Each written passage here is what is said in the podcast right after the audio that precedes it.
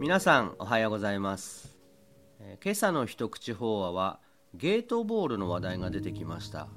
えー今ではすっかり見かけなくなりましたがうちの辺りでは最近パークゴルフというスポーツが主流になっています。パークゴルフの愛好者は2018年の段階で130万人だそうでこれもすごい数字ですが40年前に流行ったゲートボールの方は当時400万人とありますので、えその加熱ぶりが伺えます。私が小学生の頃の話なので当時のことを思い出す懐かしい話でした。ではどうぞ。閣下しそうになったら今日は茶の間を飛び出してスポーツが3倍面白く10倍は上達する方法なんてのを仏様を仰ぎながら考えてみようと思うんです。まず近頃お年寄りの間でブームになっているゲートボール。怖いですね。先日はとうとう殺人事件まで起きちゃった。でもこれ当然だと思うんです。スポーツとか勝負などというものから遠ざかっていた人が久しぶりに勝った負けたとやり合うんですからね。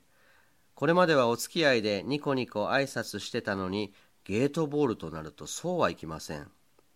あそうそう。ご存知ですか？ゲートボールというスポーツ。うちの寺の境内にはちゃんとコートをこしらえてありましていつでもゲームができるようになっているんです。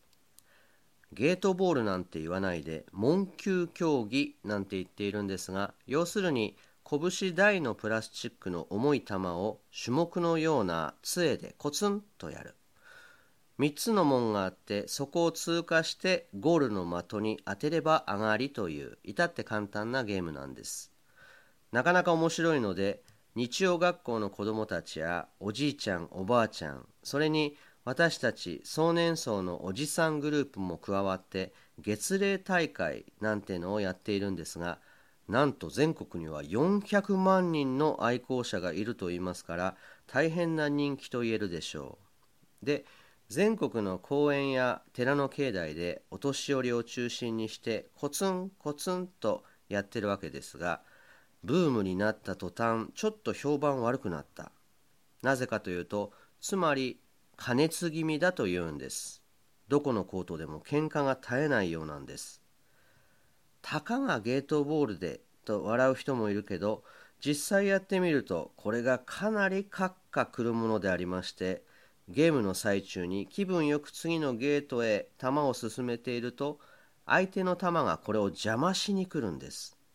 カツンと他人の球に当てればその球をスパークと言ってどこへでもぶっ飛ばすことができるというルールになっていてこれが閣下の元なんです。カツンと一発やられるとたかがゲートボールと分かっていても頭を一発ぶん殴られたような全人格を吹っ飛ばされたようなそんな気分になるんです。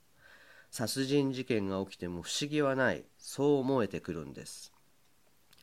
ですからうちの境内ではそんな危険のないようにゲームの前後に必ずお説教をつけることにしています。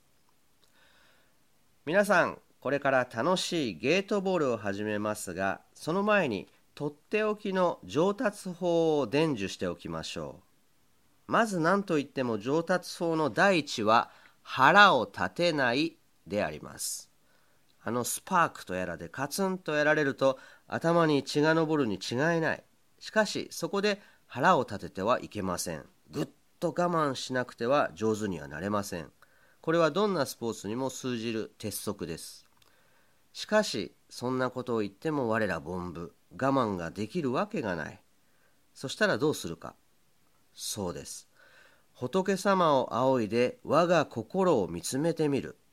なんとなんとたかがゲートボールのカツン一発で。自分の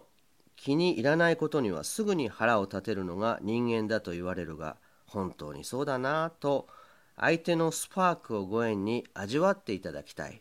それではプレイボール。